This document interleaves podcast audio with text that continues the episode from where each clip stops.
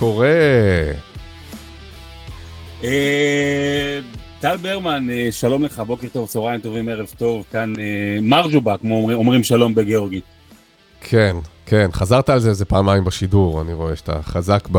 לא, אמרתי מדלובה, לא, בשידור אמרתי מדלובה, שזה תודה. כן. מרג'ובה זה שידור, למדתי, אני כל כך הרבה זמן, שכל שבוע אני לומד פה מילה חדשה.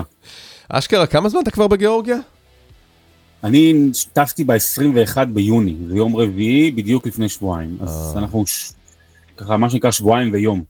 הבנתי. לא, האמת שעכשיו שאני רואה אותך ככה בווידאו, אתה מקבל מאפיינים גיאורגיים, ידידי, ואני לא מדבר על הציורים שנמצאים מאחוריך בחדר המלון. משהו אה, לי- בפרופורציות של הראש. אה, יש לי פינות.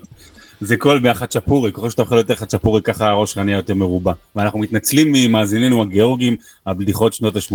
כן, כן, זה באמת... אה, אבל אה, בסדר, אחד בפרק, אה, גמרנו עם זה, ואנחנו גם מתנצלים על האיכות של הקו. אני, הרבה גם פנו אליי ואמרו שיש את האפשרות הזאת שאתה תקליט לוקאלית את הסאונד שלך, ואז שולחים את זה, ובדקנו את זה, תאמינו לנו, זה... החיבור כל כך אה, ארעי ודפוק, שגם זה הצליח אה, להידפק בדרך, אז אנחנו כן ממשיכים אה, באדיבות גוגל מיט, עם סאונד טיפה מתכתי, אבל שבוע הבא בכל מקרה אתה תהיה בארץ, נכון?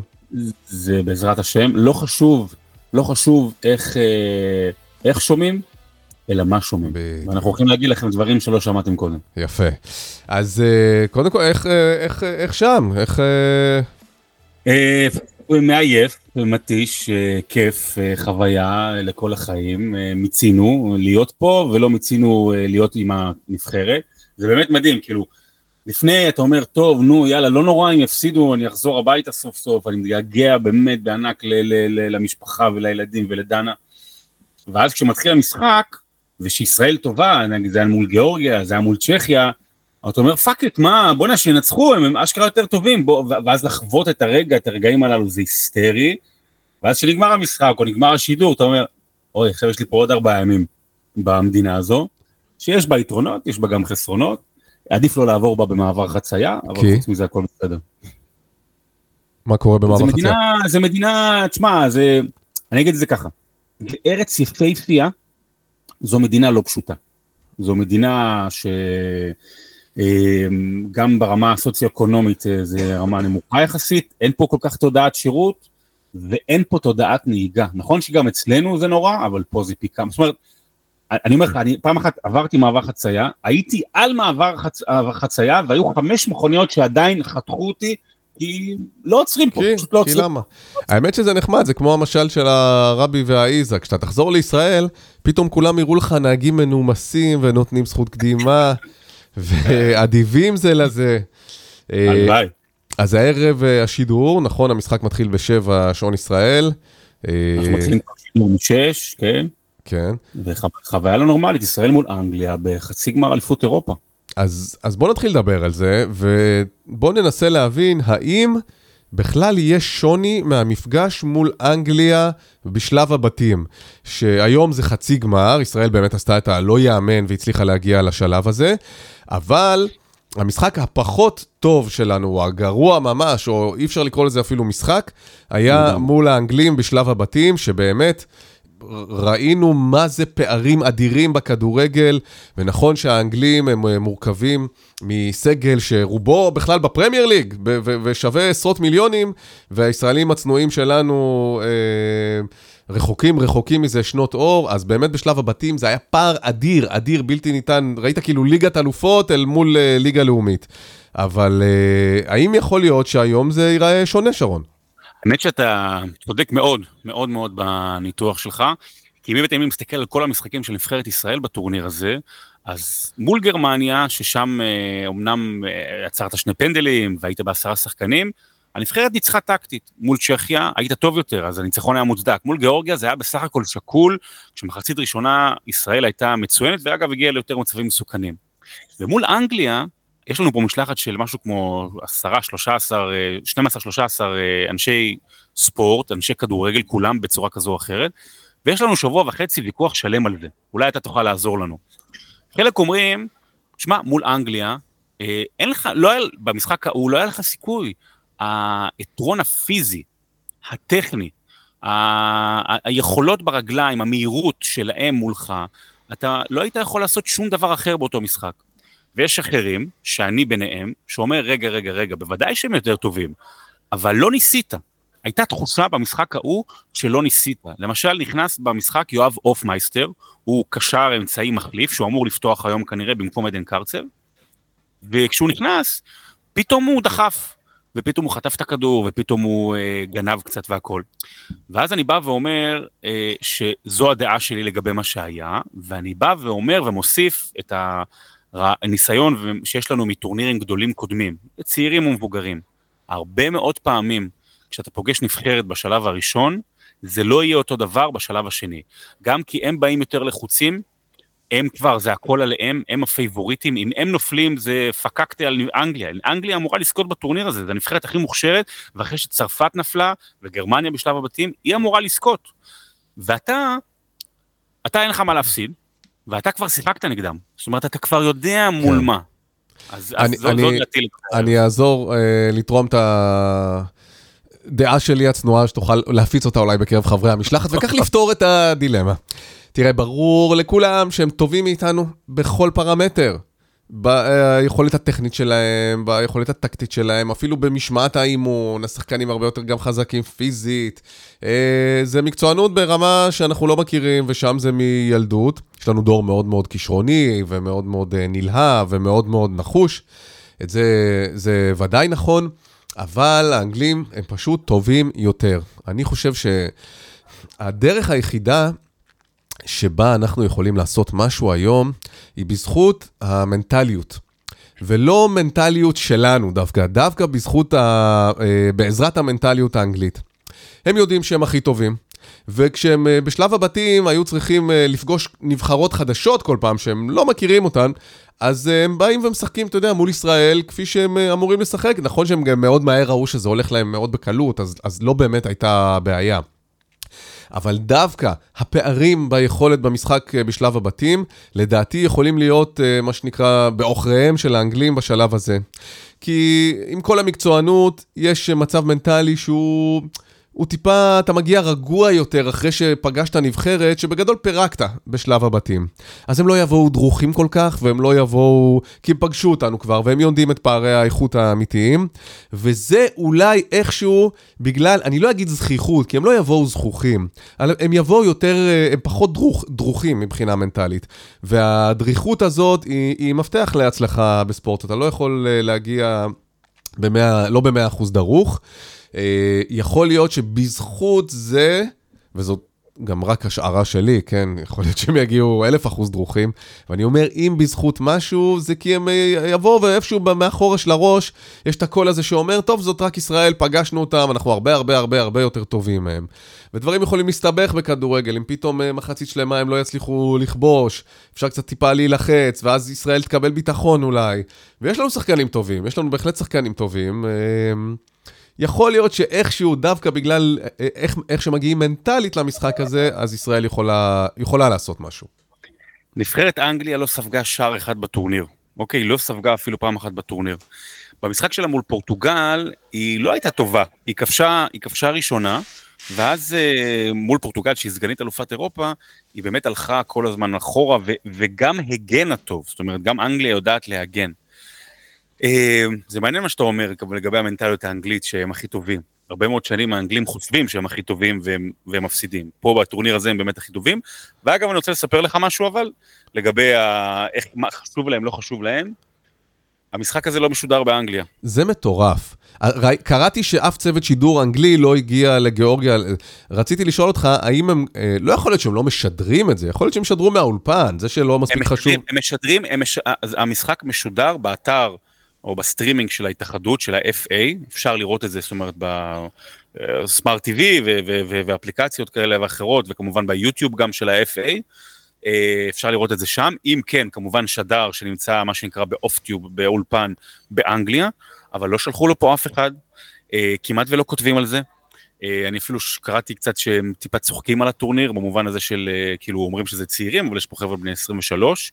יש פה שלושה או ארבעה עיתונאים, כן מעיתונים גדולים, דיילי מייל, כאלה, מירור וכאלה, אבל שוב, זה לאו דווקא, זה לאו דווקא מקרין על כל אירופה.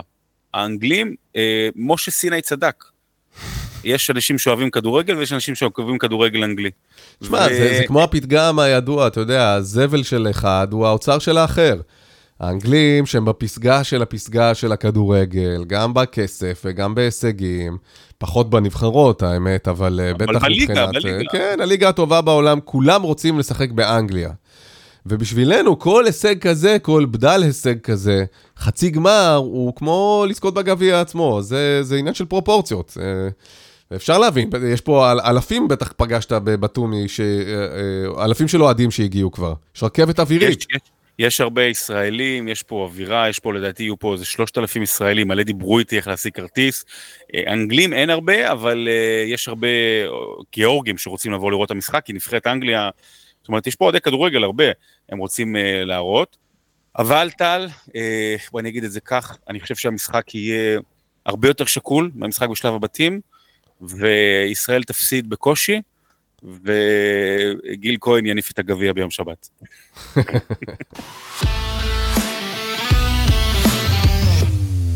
אני רוצה עכשיו לדבר, ברשותך, על גיא לוזון. בבקשה. שאני ממש אה, טעיתי. אני מחזיק באמונה שאנשים לא יכולים להשתנות, ואני חושב שגיא לוזון השתנה. ותראה, אני לא מכיר אותו כבן אדם, יכול להיות שבן אדם הוא, הוא נחמד או לא נחמד, אה, או, עוזר לזולת או מתרק, מרוכז בעצמו, לא יודע. אני מדבר על, על גיא לוזון כפרסונה תקשורתית ספורטיבית. זה מישהו שאני מאוד לא אהבתי, גם דיברנו על זה פה, ואני חייב להגיד לך שבטורניר הזה, אני ממש uh, השתנתה דעתי עליו. Uh, יש משהו הרבה יותר uh, צנוע.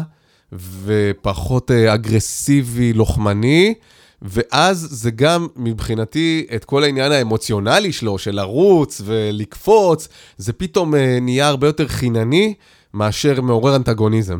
בעיניי, אני מדבר רק את דעתי פה. וגם שמעתי אותו מתראיין הרבה, והוא מתראיין לא מעט לתקשורת הישראלית בימים שחלפו, ואני גם את זה ראוי להערכה, לא מסתגר, מדבר אה, חופשי, מדבר בפתיחות. אה, ואתה רואה שזה מישהו שאתה יודע, לא נעים להגיד קלישאה, אבל הוא התבגר. גיא לוזון התבגר, הוא יותר שקול, הוא עדיין אה, מאוד בטוח בעצמו, שלפעמים אתה אומר, האם זה מכסה על חוסר ביטחון עצמי, אבל, אבל הוא בהחלט אה, אה, מדבר ומדבר לעניין, ואני מאוד אה, שמח להגיד ש, שטעיתי באשר לתפיסה שלי של אה, גיא לוזון. יפה, פעם ראשונה בפוד שאתה טועה, אנחנו נרשום את זה בפנקס של ה... זה. שמע... אה, טעיתי לא מעט פעמים, רק אהבתי את זה בעריכה. בדיוק, לא, זה... אה, תראו, אגב, אני רוצה לספר למאזינים שבאמצע הפרק עברתי ללובי. יש פה, אני רואה פה הכל מסביב, לובי גיאורגי, אם אתם רוצים אני אזמין לכם צ'אצ'ה ונשתה ביחד בזמן הפרק. אה, תראה, אני, הייתה תקופה, לפני הרבה מאוד שנים שהייתי עיתונאי, מה שנקרא עיתונאי מסקר. והייתי הולך להרבה מסיבות עיתונאים. אני כבר לא שמה. אמ, אבל פה הייתי במסיבות עיתונאים, אבל לא שאלתי שאלות. אתמול, במסיבת העיתונאים האחרונה, לפני חצי הגמר, רציתי לשאול שאלה, וזו הייתה השאלה האחרונה. ורציתי לשאול שאלה אישית את גיא לוזן עליו. ושאלתי אותו משהו בסגנון, זה שלפני עשר שנים, ביורו שהיה פה בישראל, ישראל פגשה את אנגליה. אה, היה נבחר, יורו הנבחרות הצעירות, ובמשחק האחרון ישראל הייתה מול אנגליה, שלשתי הנבחרות זה היה משחק לפרוטוקול. אנגליה הייתה עם אפס נקודות, הייתה נבחרת גרועה, אגב, ידעה שהיא לא עולה, וישראל הייתה לה נקודה, יודעת גם שהיא לא עולה. וישראל ניצחה, משער של אופיר קריאף בדקה ה-80, וגיא לוזון רץ, והשתולל, והשחקנים הרימו אותו על הידיים, והקפיצו אותו, ואז בסוף המשחק הוא אמר, אה, אל תזלזלו, אם יעשו עוד הישג כזה לנצח את אנגליה, אפילו בדוקים, ב-40 שנה הקרובות, תתקשרו אליי. אז שאלתי אותו מה הוא חושב על המשפט הזה, זאת אומרת, עוד לא ניצחו את אנגליה, אבל עשו הישגים יותר גדולים כולל מה שהוא עושה פה, וגם מה השתנה בגיא לוזון. והוא ענה אתמול במסיבת העיתונאים, אפילו במין, כאילו מהמון חיוך, אבל במין עייפות כזו, במין השלמה, הוא אמר, אה, הזדקנתי. הוא אמר בשיא הרצינות, הזדקנתי. אני לא חושב שאתה אמרת לו הזדקנת, והוא אמר הזדקנתי. הכנסת לו את המילים לפה. אני לא בטוח שאמרתי, יכול להיות, יכול להיות שיהיה משהו כזה, אבל הוא אמר בווידוי הזדקנתי, ואתה יודע, אנחנו תמיד אומרים על אה, התבגרנו, שזה דבר אחד, והזדקנו. שזה דבר שני. אנחנו יודעים את זה, טל, בין אם אני מתקרב ל-40 ואם אתה מתקרב ל-50, יש, זה לא אפילו עניין של גיל, זה, אתה, אתה מרגיש שאתה הזדקנת במובנים מסוימים. ויכול להיות שגם לוזון אה, הזדקן במובן מסוים, זאת אומרת כבר אולי אין לו כוח, בטח אחרי שגם היו הרבה כישלונות, אין לו כוח למריבות הללו מול עיתונאי בודד כזה או אחר.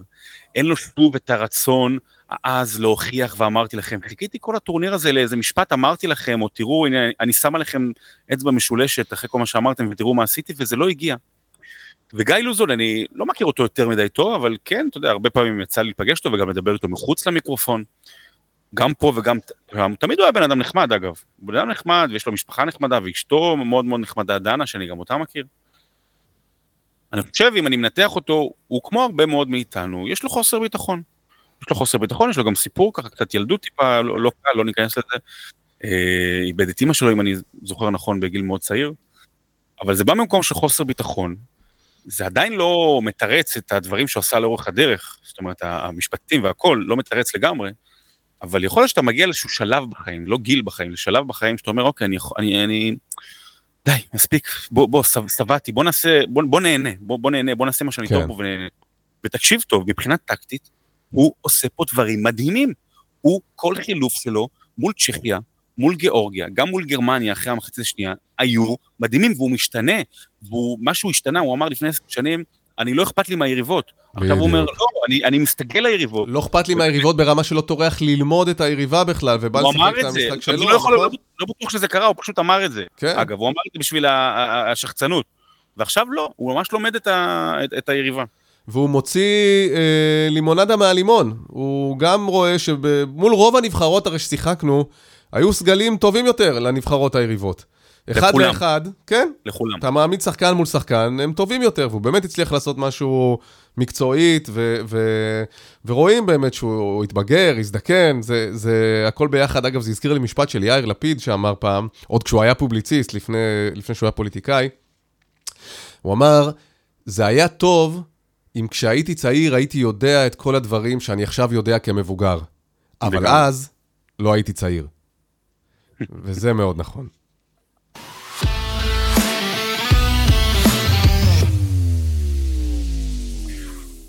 טוב, אה, בוא נקווה שתהיה לנו עוד שיחה לעוד משחקים של נבחרת ישראל, אבל בינתיים נשים את זה בצד, ונדבר על אה, עוד מקור של גאווה לכדורגל הישראלי. אה, מנור סולומון, עוד לא, סיק, עוד לא חתם רשמית, אבל ככל הנראה סיכם לחמש עונות, לא סתם, בטוטנאם ספרס, עוד ספרס, מה שנקרא בליגה האנגלית. ונגיד שזה דבר גדול. טוטנאם, למי שרוב מכירים, מי שלא חלילה לא מכיר, היא אומנם קבוצה ללא תארים כבר המון המון שנים, אבל היא אחת מהמועדונים הגדולים באנגליה. היא מי שנחשבת בעשור האחרון, התחילו, התחילה לה קבוצה, מה שנקרא ליגה כזאת של uh, the, top six, השש הגדולות. מנצ'סטר יונייטד, מנצ'סטר סיטי, ליברפול, צ'לסי, ארסנל וטוטנאם. אה, וטוטנאם שם, זאת אומרת שמנור סולומון לא רק הגיע לליגה הטובה בעולם כשהיה בפולאם, אלא הגיע לליגה של הגדולות. אה, מה דעתך על המעבר הזה?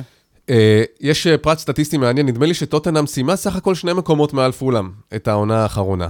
נכון. ו... אבל מבחינת הקפיצה שמנור עושה, היא קפיצה של הרבה יותר משני מקומות. פולאם זה מועדון שבשבילו העונה האחרונה הייתה עונת שיא, וטוטנאם בשבילה זאת הייתה עונת כישלון. Uh, הוא, הוא, עולה, הוא עולה קומה, הוא עולה ליגה, uh, זה ברור שזה מועדון שיש בו הרבה הרבה הרבה יותר uh, ציפיות, זה ברור שמטוטנאם הוא, הוא כבר בעין לעין של המועדונים הכי גדולים, ו, וזה יהיה מרגש, זה יהיה מרגש לראות אותו. אה, הארי קיין ככל הנראה יעזוב את טוטנאם אה, העונה, ככל הנראה. נראה, נראה, נראה, בוא נראה. אני במקום קיין הייתי בורח משם, כי שחקן בסדר גודל שלו, לגמור את הקריירה בלי תואר, זה... זה ממש החמצה. אבל מנור הגיע, למה שהוא יגמור בלי תואר? מנור מגיע. בדיוק, תחשוב כמה אירוני זה יהיה אם בעונה הראשונה עם מנור הם ייקחו איזה תואר, כשקיין הלך, לא יודע מה, לביירן מינכן או משהו כזה. כן, כן. אבל אני במקום קיין הייתי רץ למועדון שיש לו פרוספקט הכי גדול לזכות, כי באמת, אתה לא יכול להיות ארי קיין ולגמור uh, בלי תארים את הקריירה, רוץ למקום שזה בא הכי בקלות, פריס סן שרמן, או משהו כזה, אתה יודע, מדינה חצי דמוקרטית כזאת, רק בשביל לסיים איזה תואר. uh, אחלה, מנור, מרגש וכיף. תראה, uh, יש, יש משהו קטן שצריך uh, uh, להתעכב עליו. טוטנאם היא מועדון של יהודים. היא מועדון שאפילו שהקבוצות היריבות שרות שירי גנאי נגד טוטנאם, אז לפעמים זה גובל באנטישמיות.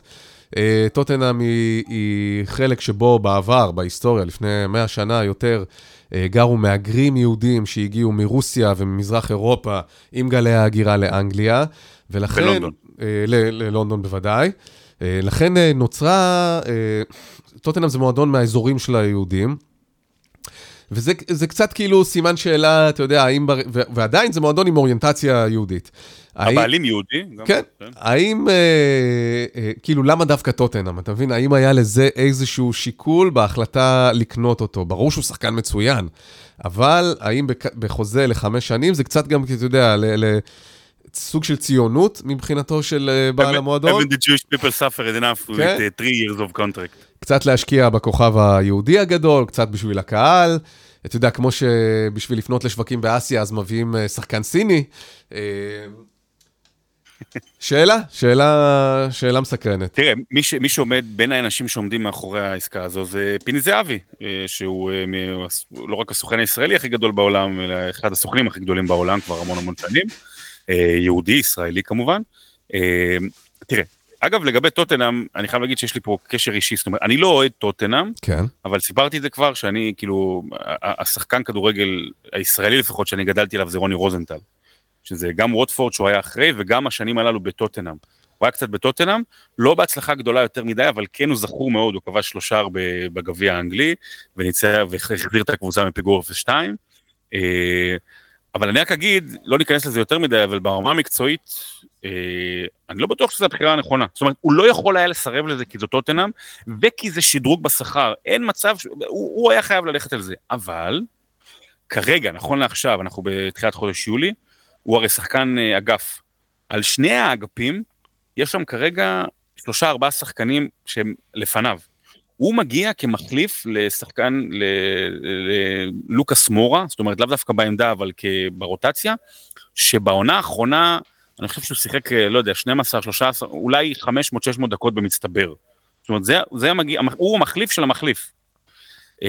אז אני לא אופטימי, וגם בפולאם הוא לא שיחק הרבה, צריך להגיד, לא, גם בגלל הפציעה, אבל גם כשהוא חזר הוא עלה עוד פעם מהספסל. לא, כי ברגע שהוא התחיל לא... לככב, פולאם התחילו לייבש אותו. זה גם uh, צריך לזכור. יש, כדי, היה פה עניין, היה פה עניין של החוזה. כדי שלא כן, יעלה כן. לו מדי הערך, וכזה, שאולי לא, יוכלו לקנות אותו. לא, כי גם הם, הם, הם, הם, הם, הם סגרו איתו חוזה רק לעונה אחת, כן. בגלל העניין עם שטר, אז כאילו, הם רצו שהוא יישאר אצלם. יש פה עניין, ועדיין, אני כל כך שמח בשביל מנור, אבל גם ריאלית, לא כל כך אופטימי לגבי, לפחות בעונה הראשונה, לגבי המעמד שלו שם. בסדר גמור, אגב, שיאבק ויילחם וישקיע כדי לזכות במעמד שלו, להגיע להרכב ראשון, גם כמחליף קבוע, זה אחלה הישג. הרבה מאוד זמן לא היה לנו שחקן ישראלי בקבוצה בכירה מאוד מאוד, ו... וזה אחלה שזה קורה למנור. Uh, הוא בהחלט כישרוני, אני חושב שהוא גם, הוא צריך כאילו בפיזיות עדיין טיפה לגדול ולהתחזק כדי לשחק באמת עם אריות הליגה האנגלית. אבל uh, זה יהיה כיף uh, לראות אותו. אגב, אני חושב שיהיו עוד uh, רכישות מעניינות בעקבות ההצלחות של הכדורגלנים הצעירים, גם במונדיאליטו וגם בנבחרת עכשיו של עד גיל 21. Uh, יהיו עוד שחקנים שיתפזרו במועדונים בכירים יותר מכפי שיועדו להם אולי בהתחלה. כבר אתמול קראנו דיווחים על התעניינות של ברצלונה ומנצ'סטר סיטי באוסקר גלוך. מנצ'סטר יונייטד. ויונייטד. כן. גם יונייטד. גם. ותשמע, הקמפיינים האלה של הנבחרות, זה באמת השירות הטוב ביותר אה, שהיה יכול להיות עבור, עבורם אישית ועבור הכדורגל הישראלי. ומתי מתחילה העונה של הליגה האנגלית? הליגה האנגלית מתחילה ב-12 באוגוסט. וואו, זה... כבר אה, נחשפו okay. מחירי הפנטזי. אנחנו נעשה פעם אחת אייטם על מה זה אומר לשחק פנטזי. בינתיים, כן. שמנור סולומון יהיה בפנטזי שלו. אני חייב רק לפני סיום, זה ממש חוצפה מצדך שאתה מייחס את הקריירה בטוטנאם של רוני רוזנטל המוצלחת ביותר, בעוד שברור שבליברפול הוא עשה אליפות. לא, אמרתי שלא תוך... מוצלחת. אה, לא מוצלחת, אוקיי. אמרתי שהיא לא מוצלחת, לא. אוקיי, אוקיי. אולי מישהו פה בלובי, איזה ביז'ו צעק משהו ולא שמעת טוב. יכול.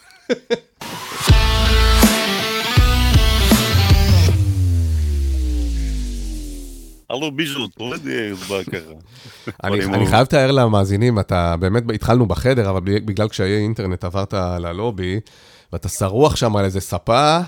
אתה כן, גם מיקמת את הלפטופ שלך כאילו מלמטה, אני רואה אותך כאילו מה... עם כל הבטן בחוץ. מה- מהתחת ומעלה. אני אה, מתנצל. מזל שלא רואים. כן.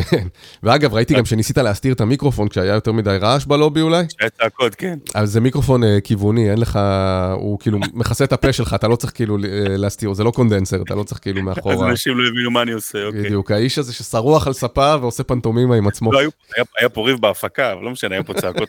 אה, היה צעקות, אז תראה, לא שמעו כן. כלום. מי, מי? תן קצת את הג'וס.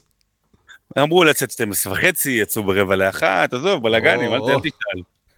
בסדר, אה, הגענו למילון. יש, תן לי. המילון היום עוסק באחת הסוגיות המורכבות ביותר בכדורגל, תאונה בין הקהל, השיפוט, הקבוצות, ואפילו בין גברים ונשים, כי הקלישאה השוביניסטית היא שנשים תמיד שואלות מה זה נבדל. וכמובן שאנחנו כבר לא בעידן הזה, יש הרבה נשים שצופות בכדורגל ומבינות טוב מאוד מה זה נבדל, אני רק רוצה לה- להסתייג מזה. אמ, אבל בעצם למה, למה נבדל הפעם במילון? כי פיפ"א, אה, הגוף שמארגן את הכדורגל העולמי, היא צפויה לשנות אה, שינוי מהותי בהגדרה של נבדל. אה, זה הולך להיכנס לפיילוט, הכ- הכריזו על זה השבוע, לפיילוט בכמה ליגות, שוודיה ועוד... הולנד. והולנד. תכף נגיע למהות השינויים, אבל בואו נלך אחורה, ו- וקודם כל נבין מה זה נבדל. לפי החוקה של פיפ"א, אה, שחקן מצוי בעמדת נבדל כשהוא קרוב יותר לקו השער של הקבוצה היריבה, מהכדור, וכן מהשחקן הלפני אחרון של הקבוצה היריבה. אוקיי? צריך שני שחקנים כששחקן מקבל את הכדור שיהיו לפניו. וזה בדרך כלל שוער ומגן, אבל זה לא חייב להיות אה, השוער. הרבה פעמים קורים אה, מצבים כאלה ואנשים טועים לחשוב, צריך שני שחקנים. ברגע המסירה, כששחקן מקבל כדור, הוא צריך שני שחקנים אה, בינו לבין השער. זה צריך לקרות בחצי המגרש של היריבה, כי בחצי המגרש של הקבוצה התוקפת אין נבדלים. אה, הוא צריך להיות קרוב יותר ממיקום הכדור, גם פה יש איזשהו ניואנס. אה, שחקן בעמדת אה, נבדל הוא נענש רק אם הכדור נגע או שיחק בו אחד מקבוצתו. אם לא, המהלך הזה ממשיך, והשופט יכול, אה, אה, ואם, או הוא לא נגע בכדור, שנייה רגע, אני אערוך את זה. אם הוא לא נגע בכדור בעצמו, השופט עדיין יכול להכריז שזה נבדל, אם אותו שחקן מתערב במשחק, או מפריע ליריב, או מקבל איזשהו יתרון מהיותו בעמדה הזאת. כלומר, אם מישהו הלך לשמור עליו, למרות שהוא עמוק אה, בנבדל, וזה בעצם פגע בהגנה, אבל הוא היה בנבדל והכדור לא הגיע אליו, עדיין זה נבדל. אה, אני רק אגיד שכאילו, זה, זה, כאילו הנבדל, כאילו זה היה צריך להיות הפרק הראשון, לפני שיוצאים לפוד חדש עם מילון, שזה כאילו, זה הבסיס, הבסיס של כל מילון ספורט. נכון, נבדל, זו באמת גם הגדרה מאוד מאוד uh, טעונה, והיא היא כביכול uh, מסובכת, ו- ומשייפים אותה לאורך השנים, ואני תכף uh, אספר על זה, רק עוד שני דברים, uh, שלושה דברים uh, uh, מעניינים. אין נבדל מבעיטת שוער, כלומר, אם השוער של ההגנה משגר את הכדור, שחקן יכול לעמוד על קו השער היריב, זה לא יהיה נבדל. אין נבדל מזריקת חוץ, ואין נבדל מבעיטת קרן. שתגיד קרן, איך זה יכול להיות? Uh, ברור, הקרן זה על קו של השער היריבה, ברור שכל בעיטת קרן זה בעצם הולך אחורה. אז פעם בעבר הרחוק, הרחוק, הרחוק, הרחוק, בסוף המאה ה-19, כשהיית מקבל קרן, יכולת לקחת את הכדור מטר אחורה. כלומר, לא היית חייב לבעוט את זה מהפינה של המגרש. אז אם אתה לוקח את הכדור מטר אחורה ומרים את הקרן לכיוון השער, שחקנים היו יכולים להיות בעמדת נבדל. אז זה שריד, שריד uh, היסטורי. Um, למה צריך נבדל? בואו נחשוב על זה. למה, למה המציאו את החוק הזה בכלל? כי נבדל זה לא ג'נטלמני. ובואו נזכור שהשורשים של המשחק, משחק הכדורגל, באו ממחצית המאה ה-19 באנגליה, מהאוניברסיטאות, מהמקומות עבודה, והג'נטלמניות הייתה חשובה. לעמוד ליד שער היריב, ורק לחכות שימסרו לך את הכדור כדי להכניס גול קל, זה לא ג'נטלמני. מי שמשחק משחקי מחשבים, אה, אתה יודע, פורטנייט וכאלה, יש את המושג אה, קמפר, camper. שאתה עומד רק ומחכה כאילו באיזה, אתה מתחבא באיזה עמדה ומחכה רק לצלוף, בלי להיות פעיל במשחק עצמו. אז אה, נבדל זה כמו camper ים אה, של היום בגיימינג, אבל בוא נלך להיסטוריה. אפשר לראות אה, ניצנים ראשונים לחוק הנבדל בכל מיני משחקים מסורתיים באנגליה. חוק שמזכיר את ה-offside כבר היה בתחילת המאה ה-17. אה, לפני 400 שנה במשחק שקראו לו hurling, זה לא כמו ה-hurling שיש היום, זה משחק אחר. ואני הצלחתי, שרון, תופתע לשמוע, למצוא uh, הקלטה נדירה בתל ארכיאולוגי מתוך חוקת ההרלינג בשנת 1700. He who hath the ball must deal no full ball. He may not throw it to any of his mates, standing near the goal, than himself. כלומר, מי שמחזיק... שלפתי אותה מהקבר. ממש. החוק הזה אומר, מי שמחזיק את הכדור, אסור לו לזרוק כדור קדמי, אסור לו למסור אותו לאף אחד מהחברים, כשהוא עומד קרוב, אם הוא עומד קרוב יותר לשוער, מאשר הוא עצמו. תחשוב, אה. זה, זה בין 400 שנה. עכשיו, בתוך הכדורגל היו המון המון, הרי הכדורגל אה, לאט לאט הלך והתעצב והתמסד באמצע המאה ה-19 לקראת סופה, כלומר 150 uh, שנה בערך. אז היו חוקים של offside אה, בכל מיני משחקים אה, לא רשמיים ששיחקו במוסדות האקדמיים באנגליה. למשל, ב-1832, כבר זה 200 שנה כמעט, היה באוניברסיטת איטון, אחת המפורסמות והיוקרתיות יותר באנגליה, יש שם משחק החומה. זה סוג של רוגבי מעורב בכדורגל ליד חומה. ואסור היה לעשות אה, התגנבויות, הם קראו לזה. אה, עם, כשיש יותר שחקנים אה, אה, מאחורה מאשר אה, מקדימה. בעצם, הם קראו לזה התגנבות, וזה הבסיס של ה-offside בכדורגל המודרנית. עכשיו, אה, בחוקה... אתה, הראש... גבי, אתה, אתה תביא גם דוגמה מהקדרים באים? כן. כי זה גם... זה גם... שם, זה שם. לא מפחדים. שם. אה, זה, זה, אני, יש לי פה אין סוף אה, פרטים על אה, באיזה אוניברסיטאות היה ככה ובאיזה אוניברסיטאות היה ככה, בעצם זה נולד מהרוגבי, ברוגבי הרי מותר לך רק למסור אחורה את הכדור, זה בעצם סוג של... נבדל ברמה אה, בסיסית שלו.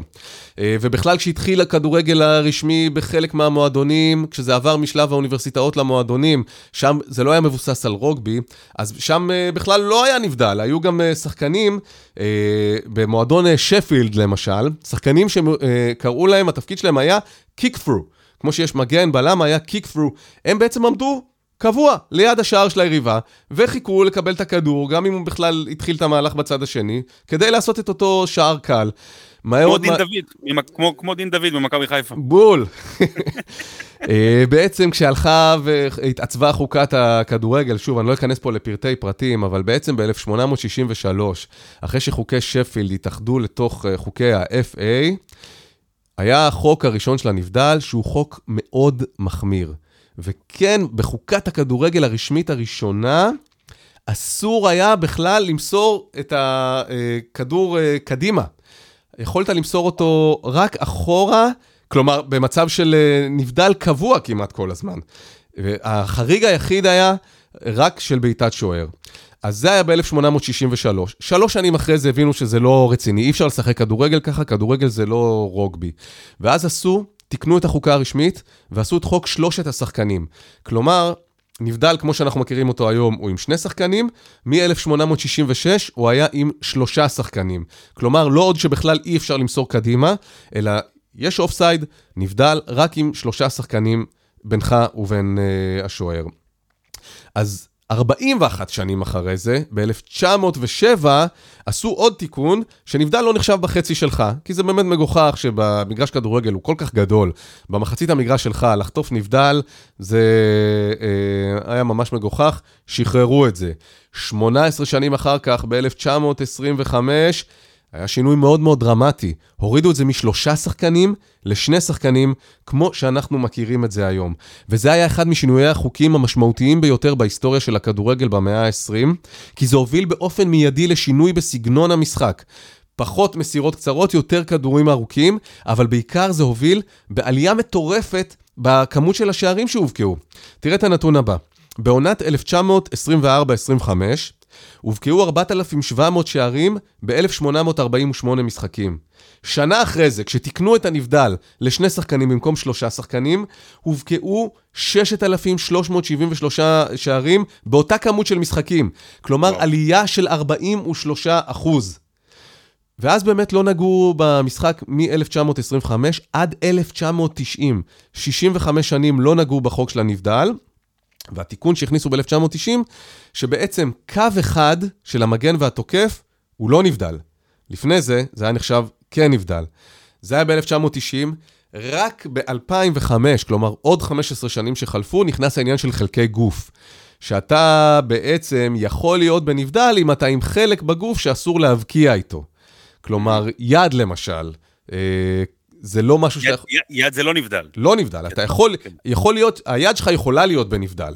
בעצם כבר התחילו לפרק את העניין הזה של גוף מלא לחלקי גוף. היד לא יכולה להבקיע שער, אז אם היא בנבדל, זה לא משנה. אה, יש כל מיני עוד תיקונים, אם המגן יוצא החוצה בכוונה כדי להכניס לנבדל, עדיין הוא נחשב בפנים, כי זה כאילו מהלך אה, לא הגון. אה, ב-2016 עשו עוד תיקון קטן, ששחקן שעומד על קו החצי לא נחשב בנבדל, עד אז זה כן היה נחשב בנבדל. אה, ואז אנחנו מגיעים לעידן הזה. אה, ארסן ונגר, שהוא היה ה-manager המיתולוגי של אה, ארסנל, פרש, מיתולוגי מיתולוגי, פרש לא עם הרבה תארים, בוא נגיד ככה, אליפות לא ראו הרבה מאוד שנים בארסנל. הוא הפך להיות מין יועץ של פיפא. והסיפור הזה של התיקון האחרון של הנבדל, זאת יוזמה שלו, זה פרויקט שלו. והוא עכשיו מקדם את זה, וזה מה שנכנס לפיילוט בעונה הקרובה, שנבדל יהיה רק עם כל הגוף של השחקן, שאיתו הוא יכול לשחק בכדור, מקדים את אחרון שחקני ההגנה. כלומר, עד עכשיו, אם עבדנו על קו אחד וחלקי גוף, בעצם עכשיו כל הגוף של החלוץ צריך להיות מעבר לשחקן אה, השני של ההגנה, כדי שזה ייחשב אה, בנבדל. עכשיו, כשיש ור, והוור נכנס לפעולה לפני כמה עונות, זה נהיה יותר קל לראות את הנבדל בעיניים הממוחשבות, אבל הרבה הרבה יותר קשה מבחינת השופט אה, במגרש. וגם עניין הוור, תשמע, אני מאוד מאוד בעד ור, אבל זה כן הכניס המון אה, דיונים אה, אנטומיים על אברי כן, גוף. זהו. אה, אבל זה, זה מה שוונגר מנסה לשנות בעצם, את, את, להפסיק את הדיונים האנטומיים ולהתחיל על גוף מלא. מצד שני, ייכנסו דיונים אנטומיים על עקב. אתה צריך לשאף את העקב שלך כדי שלא, כדי שלא תהיה מיודל. בדיוק. עכשיו, בגלל שאנחנו עוסקים תמיד ברגע המסירה, אני חושב שלשופטים על הדשא, זה יקשה מאוד התיקון הזה של הנבדל. כי ברגע המסירה, קל לך יותר לראות אם מישהו עומד אה, אה, לפני מישהו, אבל לראות אם מילימטר הוא כבר עבר אותו לגמרי, זה נראה לי tricky, זה נראה לי אה, כן תיקון חשוב במובן הזה שהוא יקל על הקבוצות אה, ההתקפיות. הוא תמיד, זה, זה תיקון שהוא טוב לשחקנים התוקפים. ובמיוח... וטוב לקהל גם. וטוב לקהל, כי זה כנראה יגדיל את מספר השערים, וזה יעודד מהירות של חלוצים. אבל נראה לי שלשופטים בדשא, באינטואיציה שלי זה יקשה את העבודה מאוד מאוד, ויותר ילכו להחלטות ור בעקבות התיקון הזה. אה, שוב, זה נכנס רק לשלב של פיילוט, אז אה, אין לדעת אם זה אכן יהיה אה, מוצלח או לא, יכול להיות שזה גם יתבטל. היו פיילוטים שונים שעשו אותם, ולא קיבלו בסופו של דבר את התיקון המוצע. אז זה הסיפור, מהעונה הבאה ייכנס הנבדל. אגב, אתה רוצה לדעת למי יש הכי הרבה נבדלים בהיסטוריה של הפרמייר ליג? בעידן המודרני, פרמייר ליג, למי הכי הרבה נבדלים? הארי קיין? לא, לא הארי קיין. ויין רוני. אני אתן לך רמז, זה קשור במי שמנסה לשנות עכשיו את הנבדל. אה, תיירי, אז רגע, אז אה, ארסן ונגר, אז אה, תיירי הנרי? לא, עמנואל אדבאיור. אדבאיור, יפה, שהוא גם היה שחקן של ארסנל ושל טוטנאם אגב. כן, אה, וגם קריסטל פלאס. יש לו ממוצע של נבדל נקודה ארבע למשחק. וואו. זה הרבה. זאת אומרת, בכל משחק הוא מעל נבדל אחד, כמעט נבדל אה, וחצי, ויכול להיות שוונגר עם התסכול שלו, שלא הצליח לקחת אליפויות, אמר שיט, אם רק היה לי את זה, בטוח בטוח הייתי מצליח.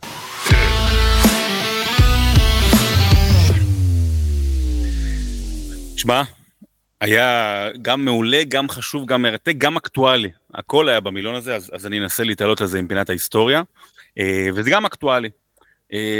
אה, פינת היסטוריה על אירוע שקרה אתמול, 4 ביולי, לפני 19 שנה, אבל גם אירוע שאולי ייתן לנו דחיפה לקראת היום, ובזה נסיים את הפרק לקראת המשחק של ישראל.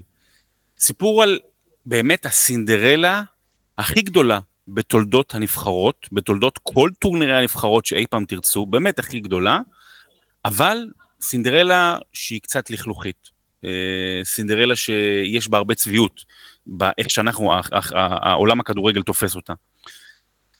תראה, הסיפור של סינדרלה, אנשים לפעמים שוכחים שבמקור היא לכלוכית, נכון? שהיא קצת לא נקייה, שאין לה, לה, לה יותר משמלה אחת, שהיא גרה בעליית הגג.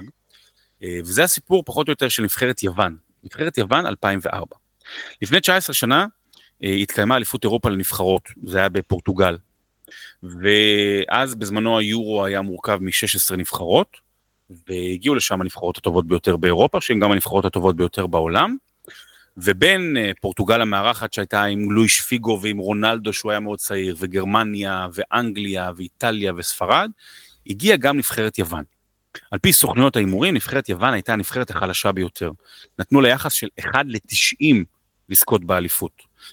נבחרת יוון הייתה לפני זה, בהיסטוריה שלה, בכדורגל, רק פעם אחת בטורניר גדול, זה היה במונדיאל של 1994.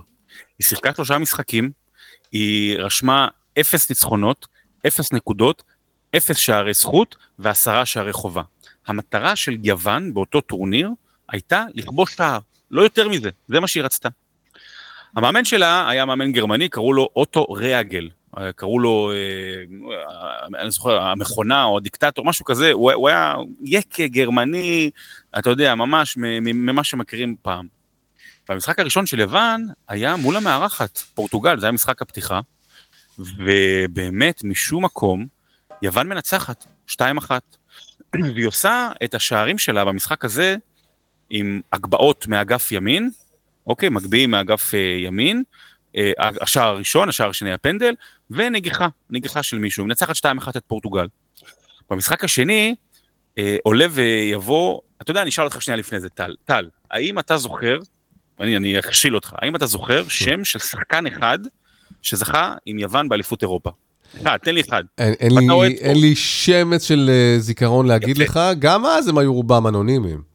אף אחד, כולם, עכשיו תראה, במשחק השני היא כבשה את השוויון מול ספרד, וכבש אותו מקרן בצד ימין, חריסטיאס.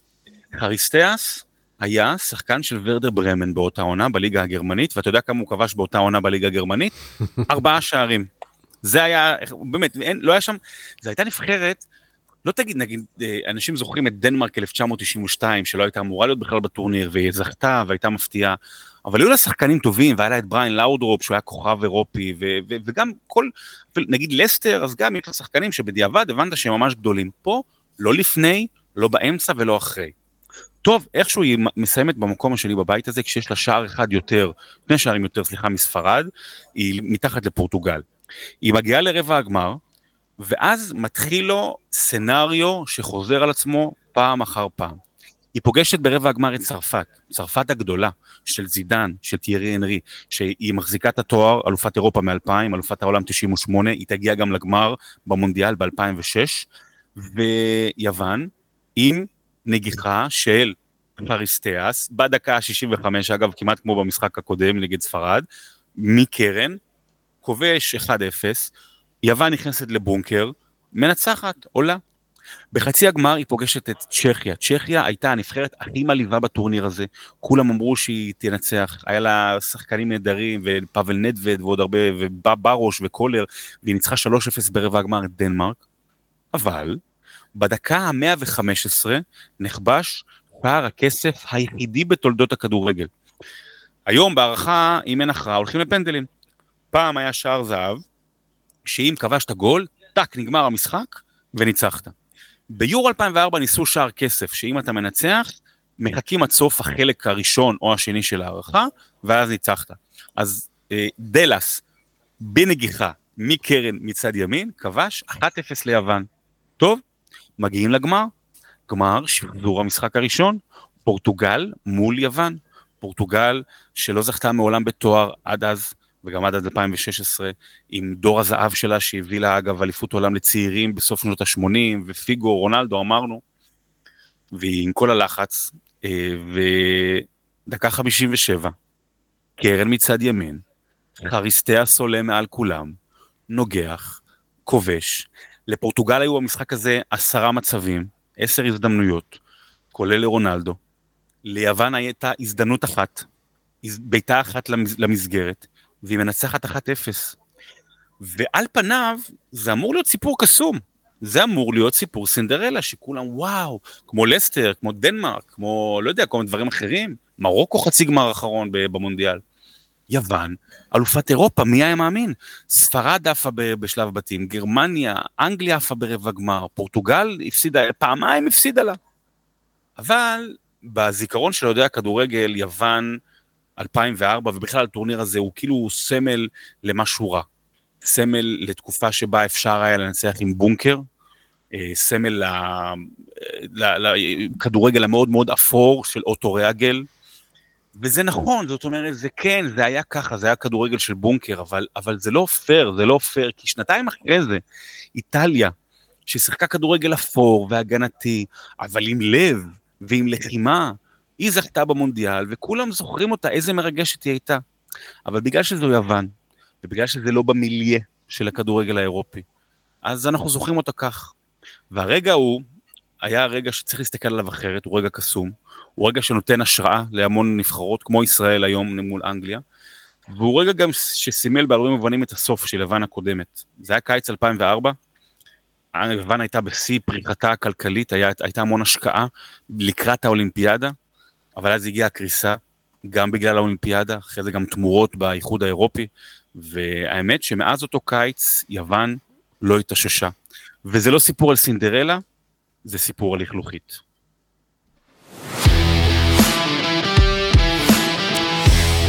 בהחלט לכלוכית, בהחלט לכלוכית שלקחה יורו בצורה הכי לא אסתטית, אה, נכון. אבל... אבל הכדורגל בגלל זה השתנה דרך אגב, בגלל אותו טורניר הוא הגיע פפ גוורדיולה, כאילו הכדורגל מתוך זה רצה נורא להשתנות. כן.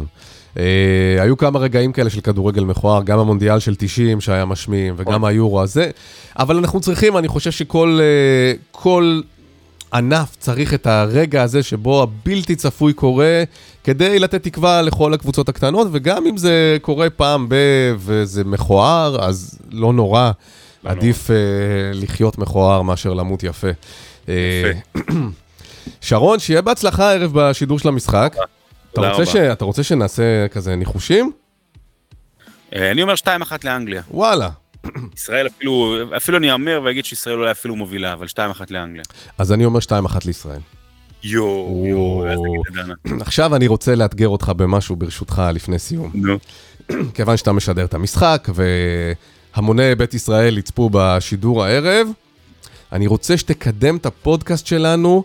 באופן לא מודע, המחט התת-עורית, כמו שקוראים לזה, שפשוט באיזשהו שלב בשידור, כשנגיד יהיה פערים, תגיד, זה לא כוחות, או ככה, בדיוק. זרוק את המילים לא כוחות.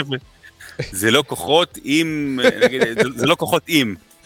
אפילו לא, אפילו לא. אני מאתגר אותך, מאתגר אותך, זה יהיה איסטר אג, ביצת פסחא כזאת, כמו ששותלים בתוכנות וזה. אה, להגיד לו כוחות בתוך השידור. סגור. אה, עכשיו זה דילמה בין המקצועיות שלך לחברות שלך. לא, בגלל, ש, בגלל שצפוי להיות משחק שלא כוחות, אין דבר שמשתלב, דבר שמשתלב טוב יותר. כן.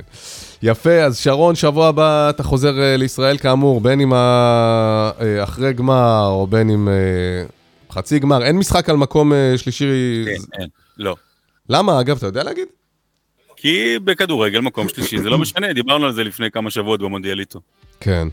לא, אבל זה שווה, ואני אמרתי לך שזה שווה, ולחזור עם מדליית ארד, זה דבר שהוא הולך איתך אל הנצח. יאללה, שרון, היה כיף. ביי, תודה רבה. ביי ביי.